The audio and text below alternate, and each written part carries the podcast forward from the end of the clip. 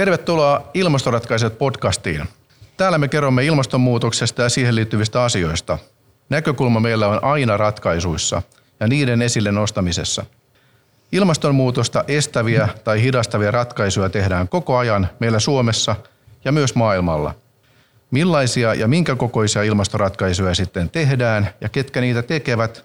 Täällä niistä kertovat asiantuntijat, mutta myös aivan tavalliset ihmiset. Minä olen Make Alanko. Keskustelijana on tänään Heli Jutila. Moi Heli. Moi. Jonna Viisainen. Moikka. Ja Markku Hyvärinen. Moro. Ja tällä kertaa jutellaan biodiversiteetistä eli luonnon monimuotoisuudesta ja miten se ylipäätään liittyy ilmastonmuutokseen. Heli Jutila, tervetuloa tähän podcastiin. Mä tutustuin sun taustoihin tuossa ja tuli iso liuta asioita. Olet Pohjanmaan vesi- ja ympäristö ry:n toiminnanjohtaja, filosofian tohtori, useiden tieteenalojen opintoja takana, kokemusta viranomaisroolista, opettamisesta, kansalaisjärjestötyöstä ja johtamisesta. Olet työskennellyt lukuisissa tutkimuslaitoksissa, opettanut ala-asteelta yliopistotasolle ja vähän kaikissa asteissa siinä välissä. Toiminut muun muassa USA Louisianan Lafayetessa sijaitsevassa kosteikkojen tutkimuslaitoksessa ja lisäksi toiminut ympäristöasiantuntijana, ympäristösuunnittelijana ja ympäristötarkastajana. Julkaissut useita artikkeleita kansainvälisissä tieteellisissä sarjoissa ja ollut aktiivinen myös kotimaisella julkaisukentällä. Ja MBA-lopputyö on Euroopan unionin hiilidioksidipäästökaupan vaikutus ja vaikuttavuus suomalaisten esimerkkien nojalla. Onko Heli nyt jotain, mitä et ole vielä ehtinyt tehdä ja on jäänyt kaduttamaan? No, kyllä sitä varmaan kaiken näköistä vielä ehtii tässä elämässä tehdä. Toivotaan näin. Kyllä. Olet ainakin ehtinyt tehdä paljon enemmän kuin moni muu ihminen on edes kuvitellut tekemänsä. Jonna Viisainen. Jonna, sä oot taas koko ikäsi ollut laaja-alaisesti luonnosta kiinnostunut luontoharrastaja ja luonnon tarkkailija, eikö niin? Kyllä, joo. Joo. Olet kosteikkojen säilyttämiseen ja ennallistamiseen keskittyvän Lokkisaari ry:n hallituksen jäsen ja työryhmissä Sääksisäätiössä ja mukana lisäksi BirdLife Kanta-Hämeessä. Ja nykyään järjestetään muun muassa perhosleirejä ja oma erityismielenkiinnon kohde on yöperhoset. Onko sun piha ihan sellainen luonnontilainen perhosfarmi vai mitä se on? No se on siis paikotellen, se kyllä on. Siis osittain se selittyy täällä harrastuksella, mutta sitä tukee sit myös semmoinen laiska puutarhuri ominaisuus, mikä musta on, että se, nämä sopii niinku hyvin yhteen. Mutta joo, siellä on yhä enemmän ja enemmän semmoista niinku perhosten ja ötököiden kannalta niinku mietittyjä juttuja tai miettimättömiäkin kyllä, että ne osoittautuu yleensä ihan hyviksi ratkaisuiksi. Mutta se on nimenomaan tähän päivän aiheeseen liittyen hyvinkin hyvä. Ja Markku Hyvärinen on Sääksisäätiön toimitusjohtaja. Ja Sääksisäätiöhän tukee Suomen petolintujen suojelua ja tutkimusta. Ja lisäksi olet ollut yli 50 vuotta lintuharrastusta takana, eikö niin? Kyllä. Ja mä oon ymmärtänyt, että olet mukana Kanta-Hämeen lintutieteellisessä yhdistyksessä ja 40 vuotta myöskin ollut Loviisan ulkosaariston lintujen pesinän tutkimuksia ja alueen muuton tarkkailua tehnyt Abshärin lintuasemalla. Että sulla on tämä lintu, mutta sulla on myöskin hyönteiset sitten. No se nyt on tullut uudelleen mukaan. Joskus silloin lintuharrastuksen alkuaikana niin koulukerhossa, niin siellä oli mukana sekä lintu- että hyönteisharrastajia. Mä olin siinä molemmissa mukana. Ja nyt jostain syystä niin pari viimeistä vuotta niin sitten taas on innostunut olemaan kavereiden kanssa perhospyyneillä mukana ja yöperhoset on todella kiinnostavia. Mm, kyllä. Mutta teillä on kaikilla pitkä luontotausta. Ihan koko ikänne olette luontoa harrastanut ja tarkkaillut sitä, että nyt ollaan ihan asian äärellä. Ja te kuulutte kaikki Luontoakateemiin, joka on tämmöinen Panu Villasen viime vuonna 2020 perustama luonnontiedon täyden palvelun paikka ikään kuin, missä ihan normaali kansalaiskin pystyy kysymään erilaisia kysymyksiä ja kaikkia kuulijoita itse asiassa kehotankin tutustumaan. Käykää katsomassa luontoakateemi.fi. Siinä on mielenkiintoinen juttu. Mutta nyt ollaan tosiaan Ilmastoratkaisijat podcastissa ja puhutaan biodiversiteetistä, eli luonnon monimuotoisuudesta. Heli, pystyisikö sä avaamaan meille, mikä ihme on biodiversiteetti, eli tämä luonnon monimuotoisuus? Joo, biodiversiteettihän voidaan suomentaa just luonnon monimuotoisuus tai biologinen monimuotoisuus, elon kirjo. Sitä tarkoitetaan siis kaikkia vaihtelevuutta, mitä luonnossa on, ja se jaetaan yleensä 3 eri tasoon. Meillä on lajeja, eli vaihteluvuutta lajien tasolla. Suomessa esimerkiksi noin 48 000 lajia tiedetään olevan. Sitten meillä on lajien sisäistä vaihtelua. On tietysti erilaisia populaatioita, mutta tämä geneettinen monimuotoisuus yleensä erotetaan omaksi osakseen. Ja siellä voi olla vaikka tämmöisiä tiettyjä alkuperäiskarjanrotuja tai jotakin alalajeja, joita halutaan säilyttää, mutta siis se vaan on ominaisuus siinä monimuotoisuudessa. Ja sitten nämä lajit ja niiden populaatiot, ne muodostaa eliöyhteisöjä. Et sitten on vielä tämä kolmas taso. Usein puhutaan myös niin kuin luontotyyppien monimuotoisuudesta, että meillähän tätä tietoa luonnon monimuotoisuudesta on tullut erilaisissa raporteissa, esimerkiksi juuri uhanalaisten lajien raporteissa, joissa sitten kuvataan, mitkä lajit on käyneet harvinaisiksi ihmisten toiminnan vaikutuksesta, ja sitten taas vaikka luontotyyppien uhanalaisuusraportissa. Ja meillähän on tietenkin se hankala tilanne, että tämä luonnon monimuotoisuus hyvin voimakkaasti on vähentynyt, ja siihen on kyllä kansainvälisestikin niin kuin herätty, tutkijayhteisö on siihen kauan sitten herännyt, mutta sitten taas toisaalta se ei ole iskenyt läpi samalla tavalla kuin ilmastonmuutoksen tietoisuus. Et meidän täytyisi saada nostettua sitä tietoisuutta, koska tämä on itse asiassa vielä pahempi ongelma kuin ilmastonmuutos konsana. Eli se on kaikkien kriisien äiti melkein voisi sanoa. Eikö tämä on vähän sellainen juttu, mä oon esimerkiksi valokuva joskus tai jonkun piirroskuvan, että ilmastonmuutos on ikään kuin semmoinen hyökyaalto, mutta sitten semmoinen biodiversiteettihyökyaalto sen takana, joka on vielä korkeampi. Eli siis se, että ilmastonmuutos vaikuttaa siihen, että biodiversiteetti, luonnon monimuotoisuus kapenee, joka taas aiheuttaa siihen, että ollaan menossa ekokatastrofiin. Ja oikeastaan vielä sitten on myös niinku just toisinpäin myöskin, että itse asiassa niin tämä luonnon kyky sietää erilaisia muutoksia, niin sehän on riippuvainen juuri näistä luonnon monimuotoisuudesta, erilaisista ekosysteemipalveluista. Meillä on erilaisia säätelypalveluja, joilla voidaan sitä, niin jos ilmasto on muuttumassa, niin tulee takaisin kytkentöjä ja tällaista vähän niin sopeutumistakin tilanteeseen. Eli sitä tarvitaan sitä luonnon monimuotoisuutta, että niin pystyttäisiin torjumaan sitä haitallisia vaikutuksia, mitä on ilmastonmuutoksessa. Ja sitten siinä on myöskin esimerkiksi tutkijat, kun on näitä tarkkaan tutkinut näissä erilaisissa paneeleissa maailmanlaajuisesti.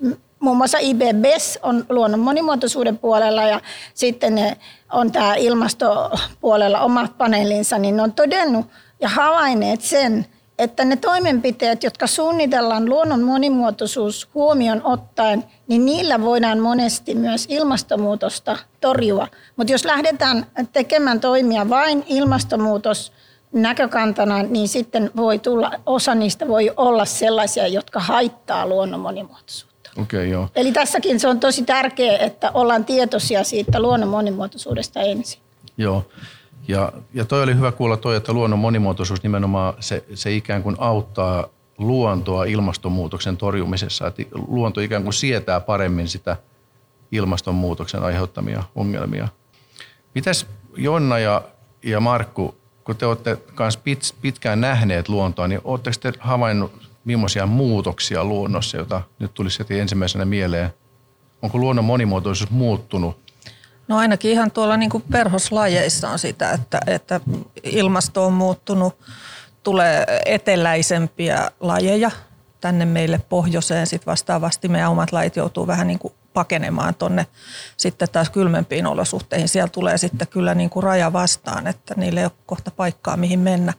Sitten se, mikä näkyy, on tietysti ihmisillä on enemmän rahaa ja mielenkiintoa niin kuin tuunata sitä sun tätä, eli niin kuin se, miten ympäristöä, tätä meidän omia pihoja tai rakennusten ympäristöjä muokataan, niin siinäkin riittäisi ehkä välillä vähän vähempi. Et sitä on niin kuin seurailu ja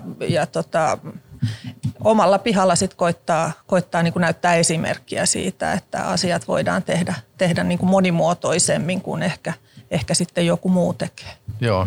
No tästä voidaan varmaan ottaa esimerkkiä kertoakin ja ratkaisuja kertoa ihmisille, jotka voivat sitten ottaa omassa arjessaan niitä käyttöön. Mitäs Markku? No Jonna sanoikin jo tuossa noin oikeastaan kaikki ne, mitä minä olisin sanonut. Okay. Mutta sen lisäksi vielä, että ilmastonmuutos ei itsessään ole se ainoa tämmöinen ilmastöä tuhoava, vaan siinä tulee sitten vielä tämä maatalous ja metsätalous. Ja ne on ihan yhtä varteenotettavia asioita, jotka pitää ottaa huomioon. Kyllä. Joo, ja tuosta oikeastaan voisi sanoa siitä, että kun sanoit, että perhosia tulee, niin tulee myös esimerkiksi vieraslajeja, jotka taas voi aiheuttaa ongelmia meidän kotoperäiselle lajistolle. Mutta se on juuri noin, niin kuin Markku sanoi, että taas luonnon monimuotoisuuteen vaikuttaa erityisesti se, miten ihmiset käyttää siitä maata. Eli puhutaan maankäyttösektorista ja maailmanlaajuisesti, niin itse asiassa me käytämme 3% maapallon pinta-alasta niin kuin maatalouteen, ja se on ennustettu kaksinkertaistuvan, oliko se jo vuoteen 2050 mennessä. Eli kohta ei ole paljon luonnolle enää tilaa, että siellä on niin kuin ennustettu, että 2050 tundraa ja autiomaita on semmoisia alueita, missä ihminen ei juurikaan ollenkaan käytä, mutta muuten on kaikki käytössä. Ja kyllä meillä on näitä samoja ongelmia. Meillähän on aika intensiivinen metsätalous. Sitten meillä on myöskin tietenkin maataloutta.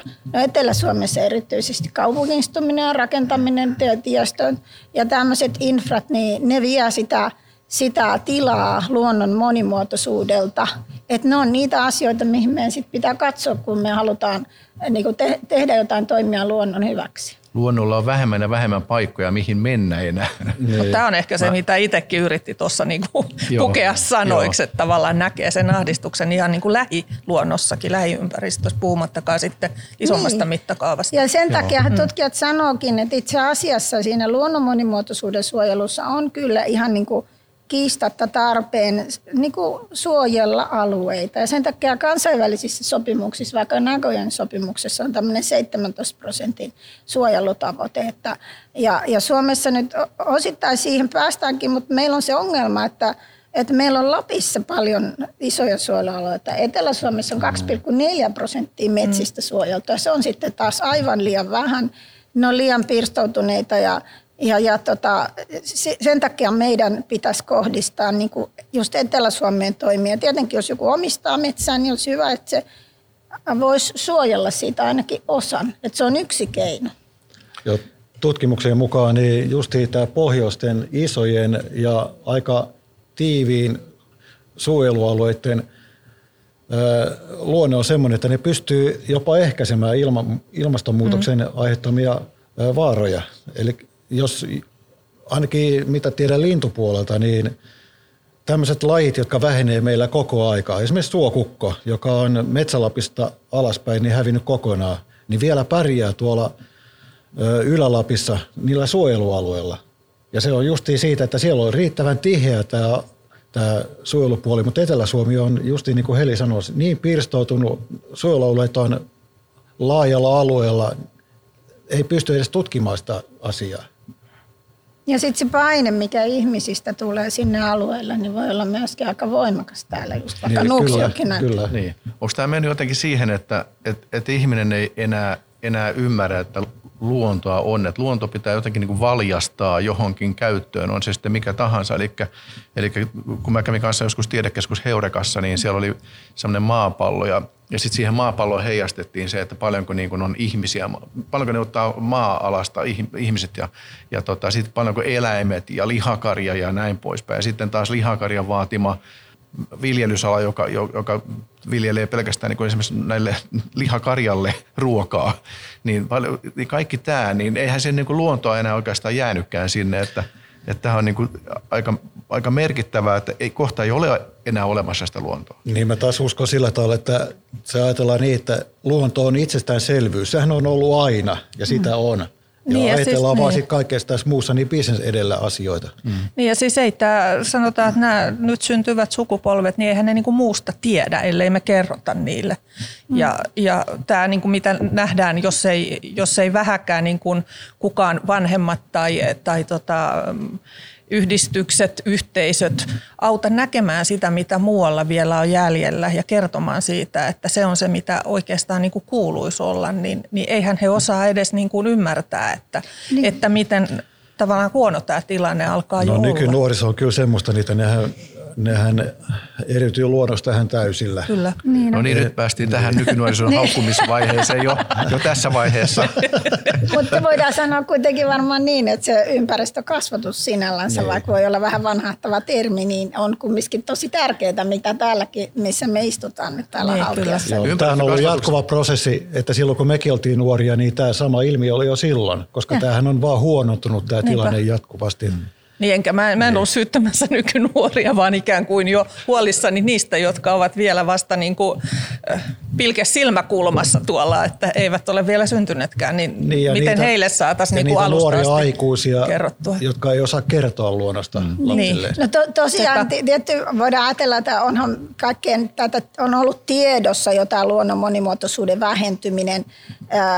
Tutkijat on puhunut jo 90-luvulta lähtien ja jotakin on niin kuin varmasti jo aikaisemminkin, mutta silloin niin kuin enemmän. Jotain on jo yritettykin tehdä ja varmasti on saavutettukin jotain, mutta niin kuin siinä isossa kuvassa just se, että niin kuin aika usein saattaa unohtaa se, että suojelualueet on kuitenkin se monessa tapauksessa merkittävin keino, mutta se ei suinkaan ainoa keino, että sitten niin kuin esimerkiksi metsätaloudessa voidaan vaikka jatkuvan kasvatuksen avulla niin kuin sitten saada sitä monimuotoisuutta sinne metsään. Ja muuten suometsissä niin ei kuuluisi edes käyttää mitään muuta kuin jatkuvaa kasvatusta, koska muuten niistä ojitetuista soista, jotka on metsittynyt, niin jos niitä kasvatetaan normaali avohakkuu menetelmällä, niin sieltä vapautuu hirveästi sitä hiilidioksidia. Eli siinä niin kuin tämmöisetkin asiat on hyvä muistaa. Ja samaten paljon keskustellaan vaikka maataloudesta, että millä tavalla sitten pitäisi, niin maatalouden edustajat tietysti kertoo sen, että mikä on tottakin, että kasvit sitoo hiiltä niin kuin yhteyttäessään ja myös maatalous sitä kautta sitoo. Mutta sitten meillä on alueita Suomessa, joissa on turvepeltoja ja niitä ei saisi nyt ainakaan lisää raivata, koska sieltä vapautuu paljon sitten näitä taas hiilidioksidipäästöjä. Ja silloin joudutaan niin kuin vaikeampaan tilanteeseen. Et nythän on niin, että meidän tämä maankäyttösektori, johon maa- ja metsätalouden lisäksi tämä rakentaminen kuuluu, niin on merkittävässä roolissa. Ja nythän Suomen siinä tavoitteessa 2035 hiilineutraaliuteen niin onkin nyt just parhaillaan tähän suuntaan tätä ilmastolakia valmisteltu. Joo, mutta sitten jos ajatellaan itikkä ja ötökkä kannalta tätä asiaa, niin meidän kaupunkialueethan jatkuvasti nurmikoituu. Ne on hyvin köyhiä. Nurmikko ei oikeastaan aina kellekään mitään ravintoa. Ne on kivan näköisiä, ne on vihreitä, siellä on kiva kävellä, mutta itikkaa siellä viihdy. Niin yksityisihmiset ja kunnat voisivat tehdä tälle asialle jotakin. Niin kuin Jonnan piha on osittain luonnontilainen. Mä asun ennen omakotitalossa, se piha oli täysin luonnonmukainen. Hattulassa tuolla perhostutkimusalueella, niin siellä köyhdytetään alueita, jotta siihen tulisi näitä monipuolinen niittyläistä. Niin, kyllä. Koska rehevöityminen on erittäin vakava asia. Niin, tämä on yksi juttu varmaan, mikä on, että ihminen ei enää niin kuin ymmärrä, mikä on luontoa ja mikä on käsiteltyä luontoa. Eli niin kuin joku puhuu tästä, että Suomen metsät on puupeltoa, että ihmiset ei edes tiedä, mitä metsä on. Luonnonmukaisessa metsässä pitäisi olla kai niin kuin 1/3 puusta lahopuuta, niin että siellä olisi kaiken näköistä ihan hajottajista alkaen erilaista elämää. Et ei riitä, että on puupeltoa pari kettua, niin se ei ihan ole vielä niin kuin monimuotoista luontoa. Golfrata koetaan nykyään luonnoksi. Niin. Kyllä. Kun mä tuossa kanssa laitoin, mikä on, tai mitä monimuotoinen luonto antaa, niin jossakin puhutaan niin kuin tämmöistä palveluista, mitä luonto antaa. Eli siis sehän antaa ruokaa paitsi ihmisille, mutta se antaa myös erilaisille, siis niin kuin kaikille eläimille. Et sieltä löytyy kullekin eläimelle se oma ruokansa. Et se on yksi asia. Ja tietysti tämä pölyttäjät viihtyy siellä. Et ne nurmikolla ei pölyttäjät viihdy, ne ei saa sieltä yhtään mitään. Niin ja toihan on muuten meidän maailmanlainen ongelma se, että pölyttäjiä ei välttämättä ole enää. Joutuu Kiinassa pölyttää käsiin. Joo, nämä on just tätä. Ja ravinteiden kierto ja puhdas juomavesi ja nämä hiilinielut, mistä Heli puhui just äsken tuossa, niin nämä on tosi tärkeitä. Ja Suomessa vielä tämä puhdas hengitysilma esimerkiksi, mutta monessa paikassa sekään ei enää ole. Että luonnonmukainen luontohan, sehän myöskin puhdistaa ilmaa. Kyllä, ja tosiaan niin kuin luettelit tuossa, niin noihan on niitä ekosysteemipalveluina kuvattuja luonnon tarjoamien palveluja. Että siellä on ne tuotantosäätely- ja kulttuuripalvelut, ja just siinä kulttuuripalvelujen joukossa on tosi paljon kaikkea, niin kuin, että miten sä voit käydä lenkillä tuolla ulkona ja nauttia samalla maisemista ja taiteilijat on saaneet innostusta upeista suomalaisista maisemista. Se näkyy sitä kauttakin kulttuurissa. Tai Sibelius on aikanaan säveltänyt hienoja kappaleita, kun on ihaillut ympäröivää maisemaa. Et kyllähän se on erittäin merkittävä just tämä kulttuuripalvelut, mitä luonto tarjoaa meille. Puhutaan usein virkistyskäytöstä ja siitä. Niin, ihminen havahtuu tuohon oikeastaan sitten, kun ei enää omenaa tule. Ja sehän, ihminen on ravintoketjun huipulla, ja jos ei näitä ötököitä ole pölyttämässä, niin jää omenasato saamatta. Mä jostakin katsoin sitä, että miten luonto toimii ylipäätään, niin tämä luonnon monimuotoisuutta ei edes tunneta kovin hyvin. Että mä luin, että on arvioitu, että maapallolla on 10 miljoonaa lajia, joista vain vajaa 2 miljoonaa on nimetty, ja tunnetuista lajistakin noin 2/3 tunnetaan vain yhdeltä alueelta tai moni vain yhdestä yksilöstä. Eli siis itse asiassa ihminen ei edes tunne, miten luonto toimii, mutta kuitenkin se pitäisi valjastaa kaiken näköiseen käyttöön. Eli me ei tiedetä, mitä vahinkoa me aiheutetaan, kun me niin. Ikään kuin tehdään nätimmän näköistä pihaa. Niin kuin sanoin, niin ihminen kokee luonnon itsestäänselvyytenä. Se on aina ollut, ja niin. Vaikka me tehdään mitä, tossahan se on. Joo, ja se ehkä tästä tekeekin vaikean käsitteen tästä luonnon monimuotoisuudesta, että kun siihen sisältyy just se moninaisuus, se tieto ei ole yhtä indikaattoria, jolla voidaan niin kuin ikään kuin mitata tätä, ja se tiedon välittäminen sinne päätöksentekoon asti, niin se on haasteellista, mutta justiin esimerkiksi tämä IPBES-paneeli pyrkii siihen, että ne on käynyt läpi valtavan määrän 11 000 tieteellistä artikkelia nyt tässä viimeisessä selonteossaan, jossa he on koonnut yhteen sitten semmoisen materiaalin, joka on periaatteessa päätöksentekijöiden käyttöön, että miten pitäisi nyt toimia. Ja meillä esimerkiksi on tämä suomalainen luontopaneelin nimellä kulkeva, niin siellä on vaikkapa tämmöinen kuin Janne Kotiaho, niin jäi vaan mieleen yhdestä tällaisesta, kun kuuntelin hänen esitystään ja sitten kysyttiin, että no mitä sitten on sanoneet, että nämä vaikka kansanedustajat, että jos tätä on esitelty tätä asiaa, niin sitten hän sanoi, että yksi kerta joku sanoi, että miksei meillä ole kerrottu tätä aikaisemmin. Eli siis niin kuin tietyllä tavalla se, että vaikka sitä maailmassa on sitä tietoa paljon, niin se ei aina saavuta niitä päätöksentekijöitä. Eli se tulee erikseen kertomaan. Niin, aivan. Ja siinä tulee just myöskin kaikille harrastajille tosi tärkeä rooli. No se onkin semmoinen, mitä niin kuin mä oon itse kokenut, että on yllättävän niin kuin tärkeä tehtävä siinä, että koska ne on kuitenkin ihmisyksilöitä, jotka siellä on päättämässä ja miettii omaakin tuttavapiiriä, niin ei ne kaikki ole luontoharrastajia tai luonnosta kiinnostuneita ihmisiä. Ja ne oikeastaan niin kuin näkeekin vaan just ne nurmikot ja muut ja kaikki on fine. Kaikki on siistiä ja hienoa ja omalta osalta niin mä oon huomannut, että on pystynyt niin kuin aluksi ihan huomaamatta oikeastaan niin kuin avaamaan niin kuin tuttavapiiristä ihmisten silmiä sille, että mitä kaikkea siellä piilossa on ja mitä siellä voisi olla, jos antaa mahdollisuuden. Ja mun täytyy kyllä niin kuin kiittää sosiaalista mediaa tästä, koska mä oon niin kuin vahingossa esimerkiksi, puhun nyt vaan niin kuin omalta kohdalta, niin ruvennut laittamaan kuvia erilaisista perhosista ja kasveista ja muista ötököistä. Ja sieltä onkin niinku tämmöiset niin sanotut ötökkäkammoset sit heränneet vähän niinku kyselemään, että tämähän onkin jännä. Ja nämä onkin itse asiassa tosi hienoja ja sitä kautta on niinku lähtenyt se keskustelu siihen, että hei, teidänkin pihalla on näitä. No ei varmaan ole. Ja sitten rupeat kertomaan, että mistä se on kiinni, että niitä ihan oikeasti on, mutta sä et näe niitä. Ja miten sä voisit auttaa, että niitä olisi enemmän. Eikä vaan niin, että ne on mun pihalla, vaan että ne on sun pihalla yhtä lailla. Ja sitten tätä kautta ehkä kun saadaan niin kuin tavalliset ihmiset huomaamaan ja kertomaan myös lapsilleen, että hei, meillä on täällä ötököitä, niin se menee niin kuin siellä ruohonjuuritasolla. Siellä ehkä heidän lapsensa joskus istuu eduskunnassa päättämässä isoista asioista. Ja hän tietää silloin, että tämmöisiä asioita on, koska se on paljon asioita seurattavana. Että jos ei sulla ole niin kuin kiinnostusta siihen luontoon tai se on sulle niin vierasta, joillekin jopa pelottava asia, kun ei ole tottunut siellä liikkumaan, niin ei sitä tietoa ehkä lähde sitten, keskittyy sitten muihin asioihin. Niin tämä on semmoinen, se on ollut niinku tosi palkitsevaa, koska mä näen niitä tuloksia niinku tavallaan välittömästi. Ja yleensä se on semmoinen, että niinku ihmiset tulee, niinku levittää ilosanomaa tietyllä lailla, koska ne on niinku positiivisia yllätyksiä. Että hei, ja mulle nyt ihmiset jo kertoo sitten, että nyt mä en sitä hämähäkkiä tappanutkaan. Että mä vein sinne nurkkaan, missä silloin oli jo ennestään kaveri. Että nämä ihan pieniä asioita, mutta siitä se lähtee se ymmärrys sitten ja kiinnostus. Nyt kun pihat on trimmattu tuommoiseen huippukuntoon niin kuin ihmisten mielestä hienoksi nurmikoksi, niin tien varrethan on täynnä rikkaruohoja, jota koetaan, että ne on pahoja. Ja rumia tienvarsia. Niin. Nehän on niitä. Ne on niin parhaita. Ja hei, rikkaruohothan on esimerkiksi perhostoukkien ravintoa kyllä. Nimenomaan. Että jos ei meillä ole ne perhostoukat siellä ja muut toukat, niin eihän meillä ole niitä aikuisia yksilöitä. Niin, ja sitten siellä on kaikkea muitakin pölyttäjiä.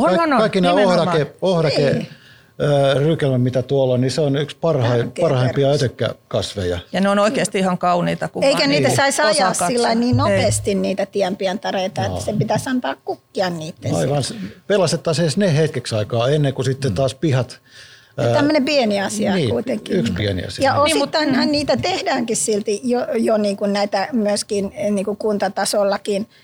Tuli itikasta mieleen, jossain puhutaan lehmästäkin itikkana. Aika vähän varmaan käytetään kuntalaidunnuksessa itikkaa, mutta niin siis lampaita kyllä käytetään jo monissa kunnissa on sellaista. Että kyllä tämä vähän lisääntynyt on kuitenkin tällä. Niin, onko tästä tehty ratkaisuja Suomen tasolla? Siis, missä sä tiedät, että on tämmöistä tehty? Kyllä, mä tiedän, että esimerkiksi Porissa ja Hämeenlinnassa, niin no Hämeenlinnassahan on siellä käy muutamana päivänä niillä linnan valleilla on käynyt lampaita. Ja Porissa on sitten siellä taas siellä Kirjunin luodolla, niin siellä on muun muassa lampaita. Ja kyllä niitä on muissakin kaupungeissa tällaisia vastaavanlaisia hankkeita, jossa siis ihan tietoisesti pyritään siitä vanhanaikaisesta käsityksestä, minkälaisia viheralueiden tulee olla, niin pois. Ensinnäkin siinä on tietysti luonnon monimuotoisuustavoite, mutta varmaan monesti myös säästämistavoite, että sitten voidaan tällaisella niin kuin niittymäisellä ympäristöllä, sitä ei tarvitse hoitaa niin monta kertaa kesässä, sillä voidaan sitten vähentää niitä kustannuksiakin, että siinä on sellainenkin hyvä puoli. Niin että yksityisellä suojelualueella käytetään ihan samalla lailla. Joo. Että hallittu hoitamattomuus paitsi kotipihalla, niin kaupunkin teiden varsilla ja sitten tosiaan perinnebiotoopeja on myös suojelualueilla ja niissä pyritään hoitaa. Ja nythän meillä on se Helmi-ohjelma on nyt tämmöinen ajankohtainen, mistähän luonnon monimuotoisuuteen pyritään panostamaan rahaa sitten ihan valtakunnan tasolla. Okei, haluatko avata sitä vähän? Niin, tässä Helmi-ohjelmassa on oikeastaan mukana nämä kaikki Suomen luontotyypit. Että siinähän on tietysti meillä on olemassa Metso-ohjelma, jossa niin kuin metsien suojeluhoitoon erityisesti panostaa, mutta se Helmi-ohjelma jatkaa sitä työtä siellä metsien saralla, mutta sitten siellä on myös soiden suojelu ja ennallistaminen, ja muun muassa vesitalouden palauttaminenkin. Sitten siellä on myös tätä perinnebiotooppien suojeluun ja hoitoon rahoitusta varattuna. Se on niin kuin, käytännössä se rahoitus, mikä tähän ohjelmaan tulee, niin se on niin kuin osittain nyt jo niin kuin jaettu ELY-keskuksilla viime vuonnakin. Jonkun verran raha oli liikenteessä, Kuntahelmi-ohjelman kautta myöskin. Ja Järjestöhelmi on tulossa tämän vuoden lopulla, eli siellä tulee isot satsaukset niin kuin luonnon monimuotoisuuden suojeluun. Siellä on tietysti sitten vielä niin kuin vesiluonto tärkeänä osana, johon sinne on valittu Helmi-ohjelmaan lähinnä noin niin kuin pienvedet ja tämmöiset niin kuin esimerkiksi fladat ja merenranta-alueelta niin on siinä myöskin mukana, eli rantaluonto. Rantaluontohan on yksi meillä kaikkein huonoiten tunnittuja luontotyyppejä. Tuossa luontotyyppien uhanalaisuuskirjassa siellä oli tosi paljon sellaisia luontotyyppejä, joista ei ole osattu tehdä arvioa, koska ei oikein tiedetty. Ei ole tehty sellaista kartoitusta, että siinä kyllä on niin kuin mahdollisuus monenkin päästä mukaan siinä Helmi-ohjelmassa. Että sitä rahoitusta esimerkiksi perinnebiotoopin osaa tietysti ohjataan niin kuin esimerkiksi maatiloille, tai siis ne saa sitä kautta, että niiltä tulisi niitä eläimiä hoitamaan näitä alueita. Joo. Ne alueet voi olla suojelualueilla tai ne voi olla suojelualueiden ulkopuolella. Mutta ihan selkeästi siis ratkaisuja on ja niitä ratkaisuja myöskin tehdään tällä hetkellä. Eli ollaan herätty ikään kuin siihen asiaan. Ja jos toi on tuolla tapaa niin kuin vähän laajempaa juttua, niin sitten Jonna taas tekee tätä ihan niin kuin yksityisen ihmisen yksittäisenä tekemisenä. Kerropa vähän sun pihasta, millainen se sun piha nyt, millainen se hoitamaton puutarha nyt oikein on siellä? No se on osittain hoidettu, mutta siinä on semmoista, että huomasin, että kun mä yritän saada tietyt kasvit kasvaan tietyssä paikassa, ne ei viihdy. Mä ajattelin, että no menköön, että ne saa itse valita paikkansa. Ja sitten siinä tapahtui semmoista niin kuin luontaista valikoitumista. Ja se rupesikin olemaan itse asiassa aika viihtyisää. Sitten mä innostuin näistä perhosista ja totesin, että tämähän on mennyt niin kuin oikeastaan vahingossa ihan oikeaan suuntaan, että mulla on paljon erilaisia kasveja ja monet niistä onkin sitten tämmöisiä perhoskasveja niin sanottuja, eli perhoset, aikuiset perhoset käyttää mettä sitten ravintonaan ja siellä on myös sitten semmoisia kasveja, että kun nämä perhoset lisääntyy, niin ne tosiaan munii niille kasveille ja toukat sitten rouskuttelee siellä nokkosta ja vastaavaa. Ja tässä on tietysti sitten oma pieni perhosniittykin tullut kokeiltua, että mulla on vähän piha siinä mielessä hankalaa, että siinä on liian vähän valoa, mutta niin kuin jokainen valoisa nurkka on nyt valjastettu sitten hyönteisiä varten.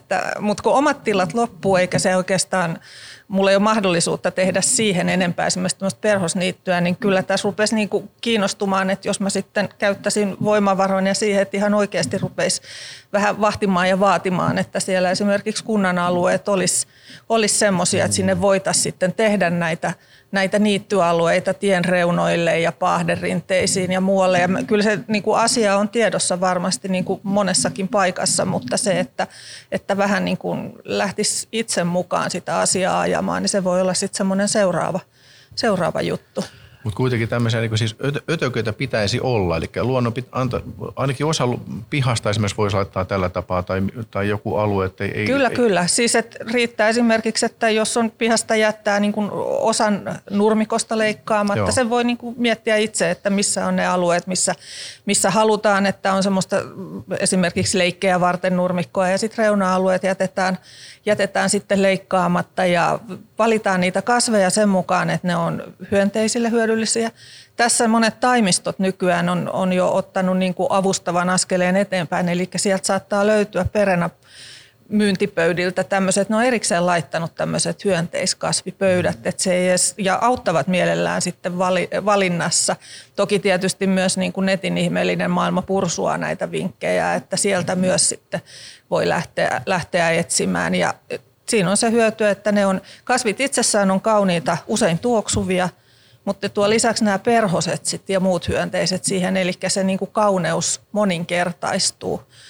Ja sitten tietysti, kun on paljon hyönteisiä siellä, sanotaan, että jos nyt innostuu päiväperhosista noin ensimmäiseksi, niin ehkä pikkuhiljaa ymmärtää, että siellä taustalla on sitten kaikkea pienempientä muutakin hituhippiäistä sitten mukana, niin niillä kaikilla on oma tärkeä roolinsa siinä. Ja sitten näähän on muiden eläinten ravintoa, että linnut tarvitsee muun muassa hyönteisiä ja sitten siellä alkaakin tapahtua jo maan alla, siellä on toukkaa ja matoa ja sitten meillä tuleekin jo siilit, joista monet tykkää, että se lähtee niin kuin laajenemaan se kuva sitten sitä kautta. Että, niin tämähän on varmaan just se juttu, että kun luonto on luonnonmukainen, niin silloin siellä on monia eläimiä, siellä on monen tason eläimiä.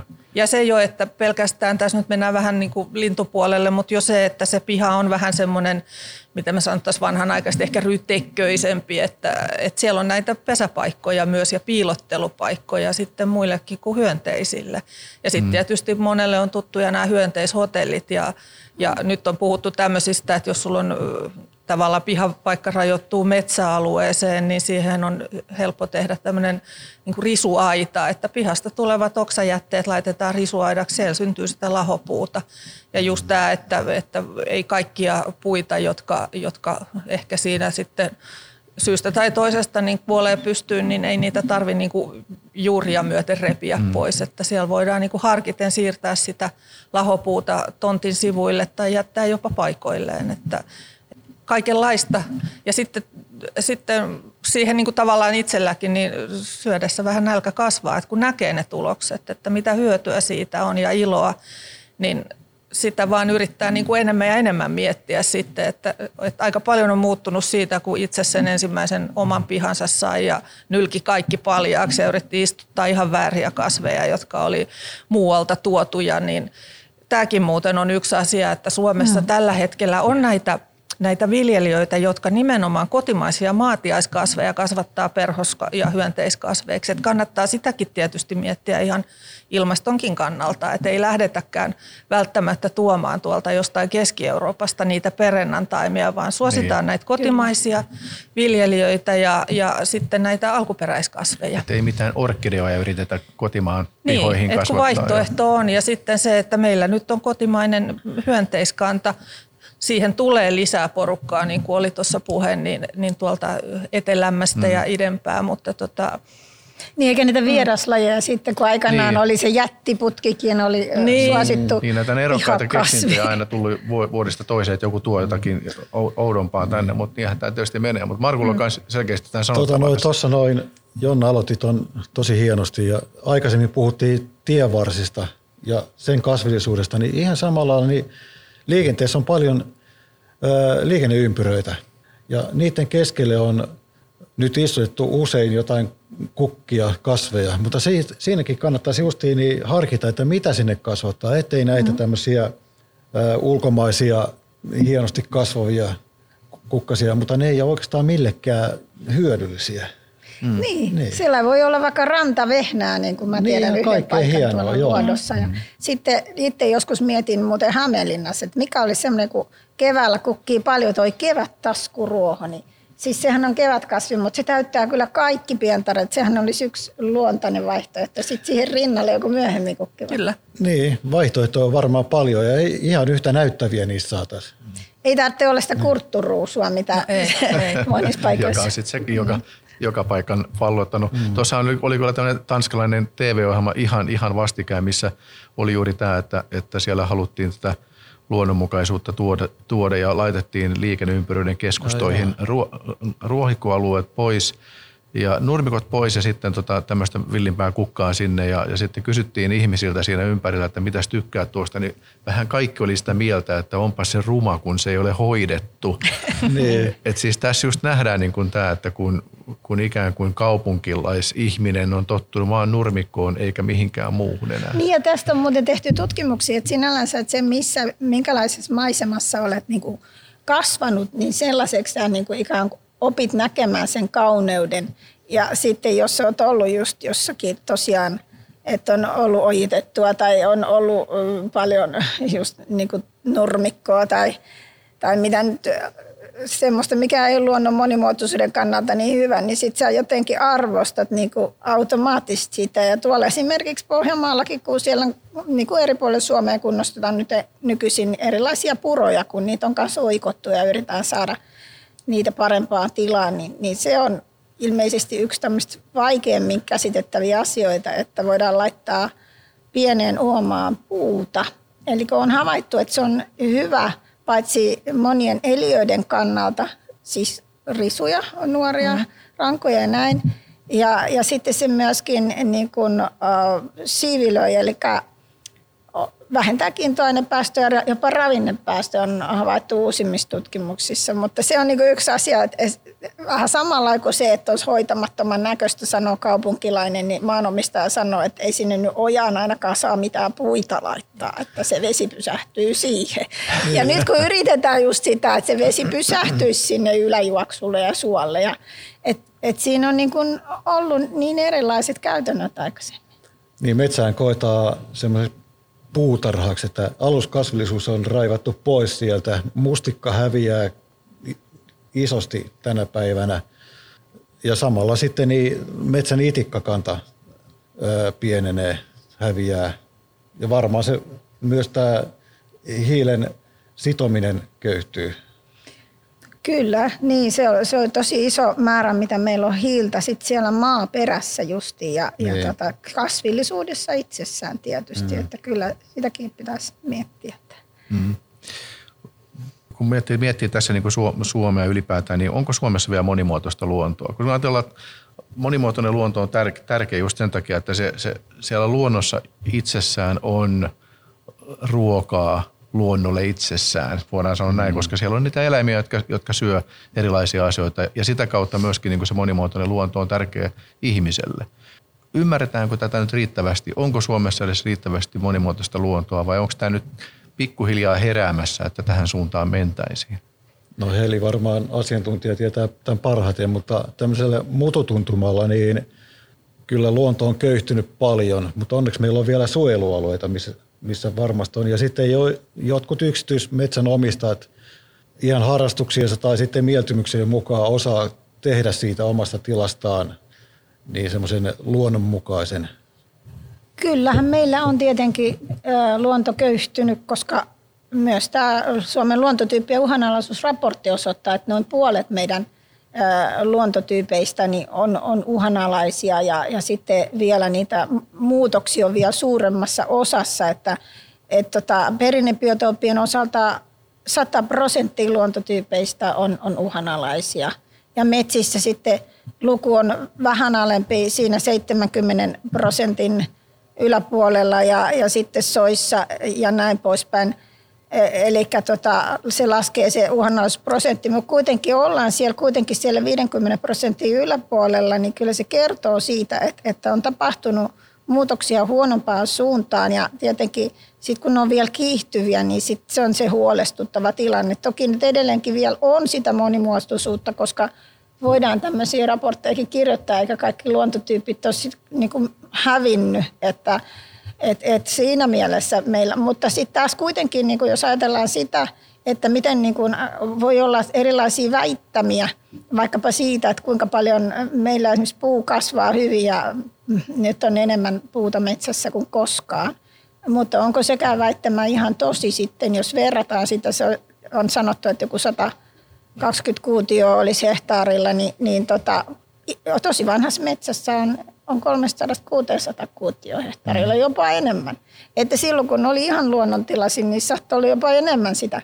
Tai selvästikin enemmän sitä puuta. Että kyllä niitä muutoksia on, mutta me ei ehkä aina pystytä niinku hahmottamaan tätä kokonaisuutta. Ja sitten on ennustettu, että tulisi ihan semmoinen niinku todellinen katastrofi niinku maailmantasolla niin 2050, että rupeaa luontotyyppejä niin kuin ihan romahtamaan tai näitä ympäristöjä. Sillä alkaa olemaan yhä suurempi vaikutus. Ja nyt jo lasketaan, että 2/5 ihmisestä jollain tavalla kärsii tästä luonnon monimuotoisuuden vähenemisestä. Eli isossa kuvassa tämä on niin kuin hankala ja hankala ratkaista tämmöinen, mutta onko se ratkaisu tuossa, että pitää nimenomaan nyt sitten yrittää vaikuttaa sinne päättäjiin myöskin, että no halutaan kyllä se muutosta. Varmaan on suurin, niin kuin merkittävin vaikutus on just siinä, että päättäjien pitää tehdä niitä päätöksiä ja se ei ole pelkästään niin kuin institutionaalisten päättäjien niin kuin kunnissa tai valtiolla, vaan tietenkin niitä esimerkiksi, jos meillä on vaikka joku rakennushanke, niin siinä ketkä on mukana siinä, että ketä on rakentamassa sitä kohdetta, ketä saa siitä niin kuin sitä hyötyä, ketä käytännössä toteuttaa sen. Tietenkin siellä voi olla erilaiset luvitukset ja muuta, mutta esimerkkinä vaikka jos rakennetaan jotain rautatietäkin, mikä sinällänsä on niin kuin hyvä asia, niin sekin vie pois sitä maa-alaa luonnolta, niin sitten meidän pitäisi, että me saataisiin ne vaikutukset niin tällä tavalla nollaan, niin meidän pitäisi kompensoida. Että se on se yksi asia. Niin, pitäisi niin kuin vastaavasti sitten antaa, tai mielellään tuplasti vaikka sitten enemmän. Jotenkin muuten kompensoida sitä. Mites muuten, Markulle se on jotain sanottavaa, mutta mä kysyisin silti tähän väliin, että kun näitä ratkaisuja on, niin tämä poliitikkoihin, tämä päättäjien vaikuttaminen on yksi asia. Joku itse asiassa sanonut muuten sitä, että esimerkiksi Yhdysvalloissa niin selkeästi yli puolet ihmisistä on kuitenkin jo niin kuin alkanut olemaan huolestuneita ilmastosta. Ja siitä sanottiin, että poliitikot pystyy enää vain hidastamaan sitä että ei ilmastonmuutoksen parantamisen johtaviin tekoihin ei niin kuin mennä. Eli poliitikot ei ole enää se este, vaan ihmiset rupeaa jotenkin itse tätä tekemään. Niin jos mekin ruvetaan vaikuttamaan päättäjiin tai muihin tai sitten tekemään itse jotakin tekoja, niin millaisia ratkaisuja me tässä nyt tällä porukalla keksitään? Jaa. No esimerkiksi voi tietenkin kaikista tämmöisistä twiitata. Se nyt on tietysti, siis vaikuttaa sosiaalisessa mediassa, niin kuin Jonnakin sanoi, että sitä tietoa saadaan niin kuin eteenpäin. Ja tietysti just nämä erilaiset harrastuskerhot ja missä sitten viedään sitä asiaa samalla eteenpäin, että vaikka opitaan siellä niitä perhosia, niin samalla kuullaan siitä luonnon monimuotoisuudesta ja semmoisella käytännön aktiviteetilla ja sitten tietysti niillä omilla toimenpiteillä, mutta niin siinä se just on, että sit pitäisi elää niin kuin johtaa. Ja siinä se vaikeus on. Mm. Niin. Mä ymmärrän hyvin ihmisiä, jotka menee kesämökille, tulee saunasta jäähylle ja siinä on 100 hyttystä heti kimpussa. Ei ole hauskaa. Kyllä, mutta näinhän se just on, että se on niinku outoa ja ollaan vieraannuttu siitä jutusta, mutta ehkä toiminta Heli puhui tuossa kanssa jossain vaiheessa, että ympäristökasvatuskoulussa, niin ilmeisesti Suomessakin niin kuin periaatteessa ihan niin kuin koulun ensimmäisellä luokilla on ympäristökasvatusta, mutta siis yhtäkkiä katoi jonnekin, eli sitäkään ei ymmärretä, niin kuin mitä tapahtuu. Ja kaupungistuminen vielä tekee sen, että ihmiset ylipäätään elää kaupungeissa ja ymmärtää sen kaupunkilaisen ympäristön, mutta just ehkä sitten harrastuspiireihin ja tällaisiin. Siinä on muuten nykyisin ihan uusia mahdollisuuksia tämän digitalisaation, ja nyt sitten ikään kuin korona on vauhdittanut sitä, että siis voidaan muodostaa, että jos on joku kiinnostunut jostain tietystä yöperhosryhmästä, niin voi löytää helpommin toisensa ehkä nykymaailmassa. Ja samaten vaikka jossain kasvissa ammaten tutkijat. Eli siis itse asiassa on hirveästi tietoa netissä, että sillä mä niin kuin iten, vaikka onkin koulutukseltani opettaja, niin mä niin kuin kyllä oikeastaan paan aika paljon toivoa myös ihan niin kuin tavallisiin aikuisiin ihmisiin.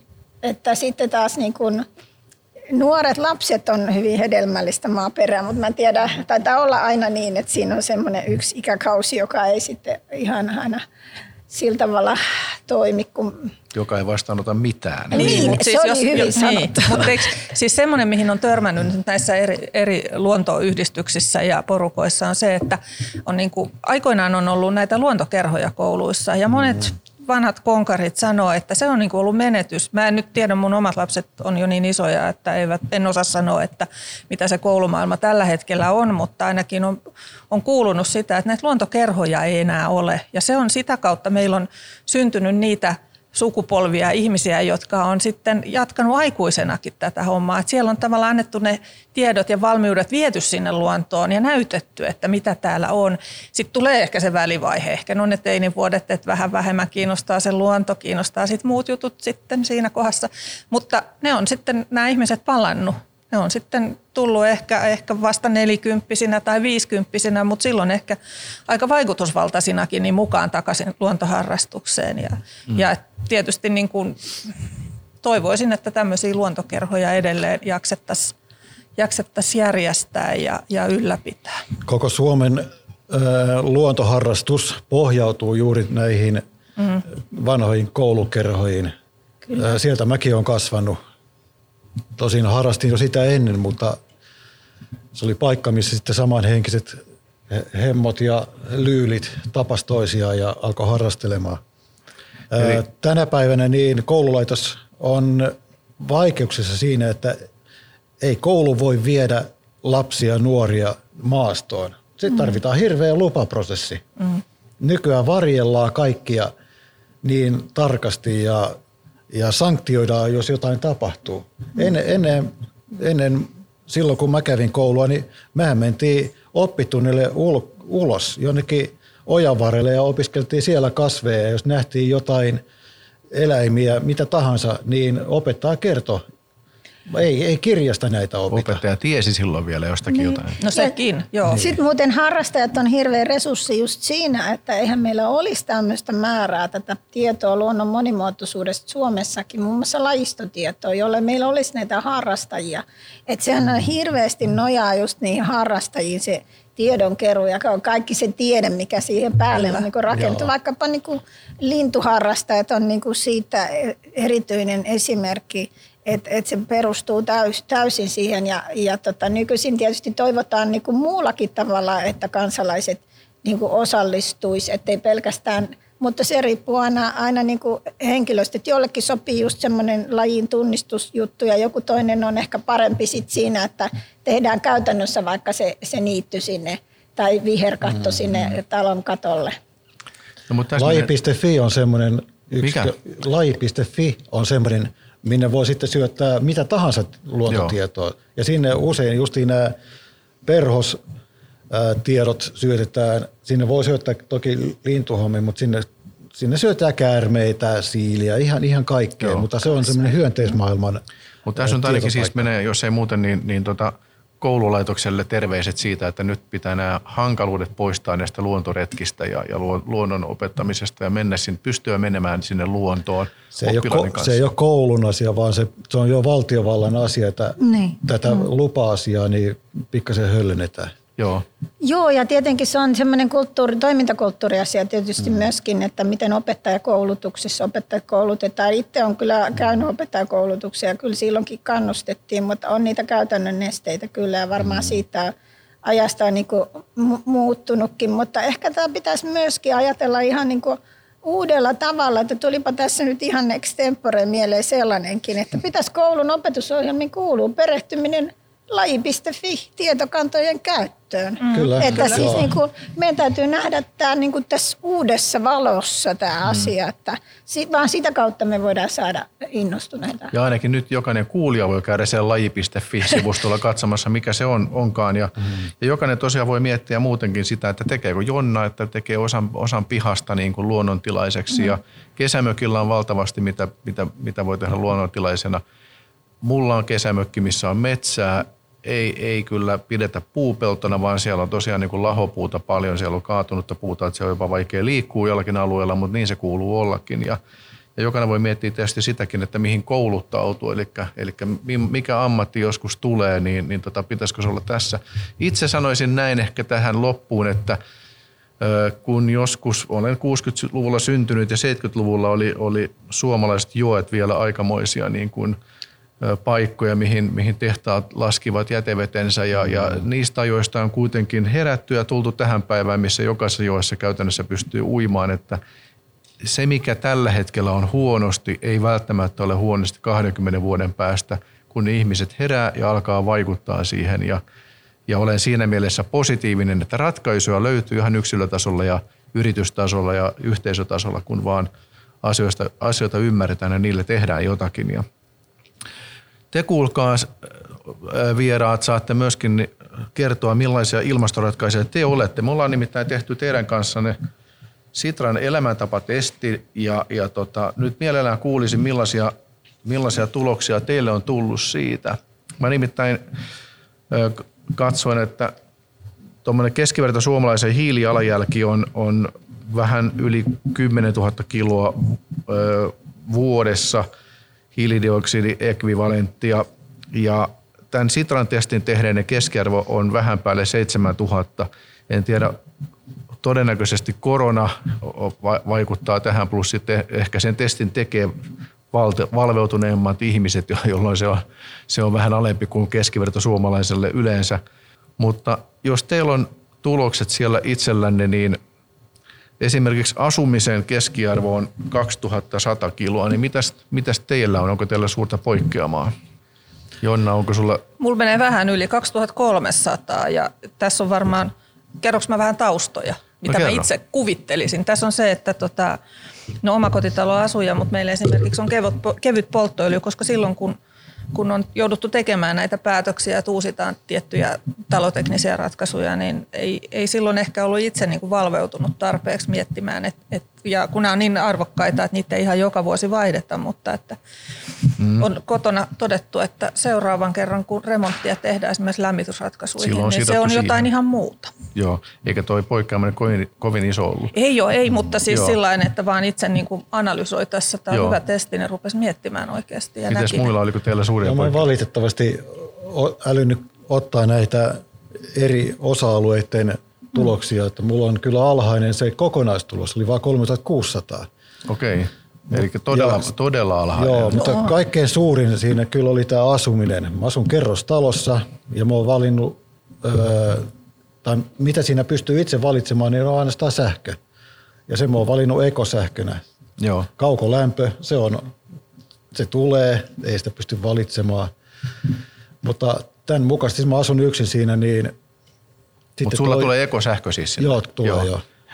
No mutta silti hämmästyttävän korkea sitten se asuminen, jos mitäköhän siellä muuta sitten mahtoi olla? Niin, tämä 3600 oli kokonaistulos. Joo, se oli kokonaistulos, mutta sanoit, että asuminen oli ylivoimaisesti suurin mulla. Joo, kyllä. Niin, aivan, niin jo. Joo, siis 3600, tietysti se, vaikka se oli niin kuin, se näyttö oli muistaakseni melkein puolet käytännössä. No, sun tuloksista. Neljäsosa vähintään. Joo, kyllä. Eli vaikka se on ehkosähkö, niin silti se vaikuttaa noinkin paljon siinä pienessä tuloksessa. Mm. Millaisia, Heli, sun tulokset oli? No mäkään en katsonut niitä sisällöllisesti, mutta mä itse asiassa tein tuon monen kertaan. Mä kannata ensin sillä, kun mulla on nyt semmoinen, että meillä on vielä toinenkin asunto, kun mä asun tällä hetkellä Pietarsaaressa. Mä tein sen mukaan, että mä asun siellä Pietarsaaressa ja sitten käyn Hämeenlinnassa silloin tällöin ja siinä auton käytössä oli. Niin siinä oli 5300 kiloa oli se... kulutus, eli se oli tämmöinen vihreä herkuttelija, se luonnehdinta. Sitten mä tein semmoisenkin testin, että mitä me oltiin tässä silloin aika pitkän aikaa, kun asuttiin tuossa Ahkijärvellä, niin sieltä tuli sitten tämmöinen säästeliäs pesänrakentaja. Se oli jotakin luokkaa, kun hänellä vähän taisi olla 3700. Ja sitten kun mä tein sillä, että mä laitoin vielä sitten kaikki niin kun, että tämä olisi niin kuin mun kesämökki, tämä mitä me yritetään nyt myydä pois, niin sitten se tuli siihen vähän yli siihen puolen väliin. Mutta se oli silti edelleen se säästeliäs pesänrakentaja. Eli se oli se 7500. Eli siinä oli sitten huomioitu. Mutta mulla tietysti siellä nyt mä asun suhteellisen tiiviisti ja kerrostalossa ja sitten mä käytän myös just ekosähköä ja just en shoppaile ja mitä siihen nyt sitten otettiin huomioon. Sitä mä jännästin, miksi mä olin herkuttelija.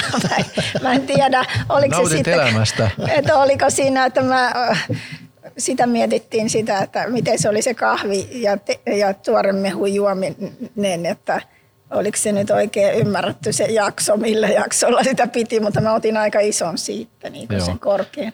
Mm. No mutta kuitenkin sanotaan näin, että pärjäätte tässä testissä, eli ei syytä huoleen ja jatkakaa hyvällä menolla. Markun tulos on poikkeuksellisen alhainen ja käsittämätöntä. Ja tietysti jokainen, joka asuu jossakin kerrostalossa tai muussa, niin ei välttämättä voi vaikuttaa kovin moneen asiaan, että on sidottu niihin. Mutta jos jossakin osa-alueella on huono, niin sitten jossakin toisessa voi yrittää parantaa, että näinhän se menee. Että keskiarvoisesti, kun elää kohtuullisesti, niin ihan hyvä.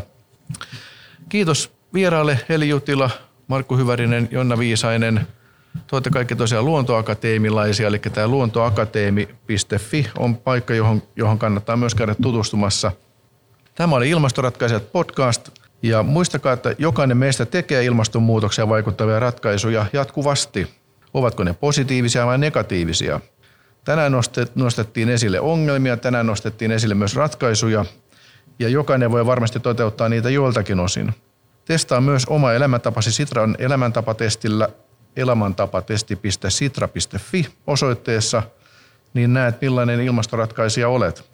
Ilmastoratkaisijat podcastin uusi jakso julkaistaan aina 2 viikon välein. Voit myös katsoa näitä videopodcastina ilmastoratkaisijat.fi-sivulla. Sieltä löytyy muutakin aiheeseen liittyvää. Minä olen Make Alanko ja toivon, että teet omia hyviä ilmastoratkaisuja ja pysyt kuulolla.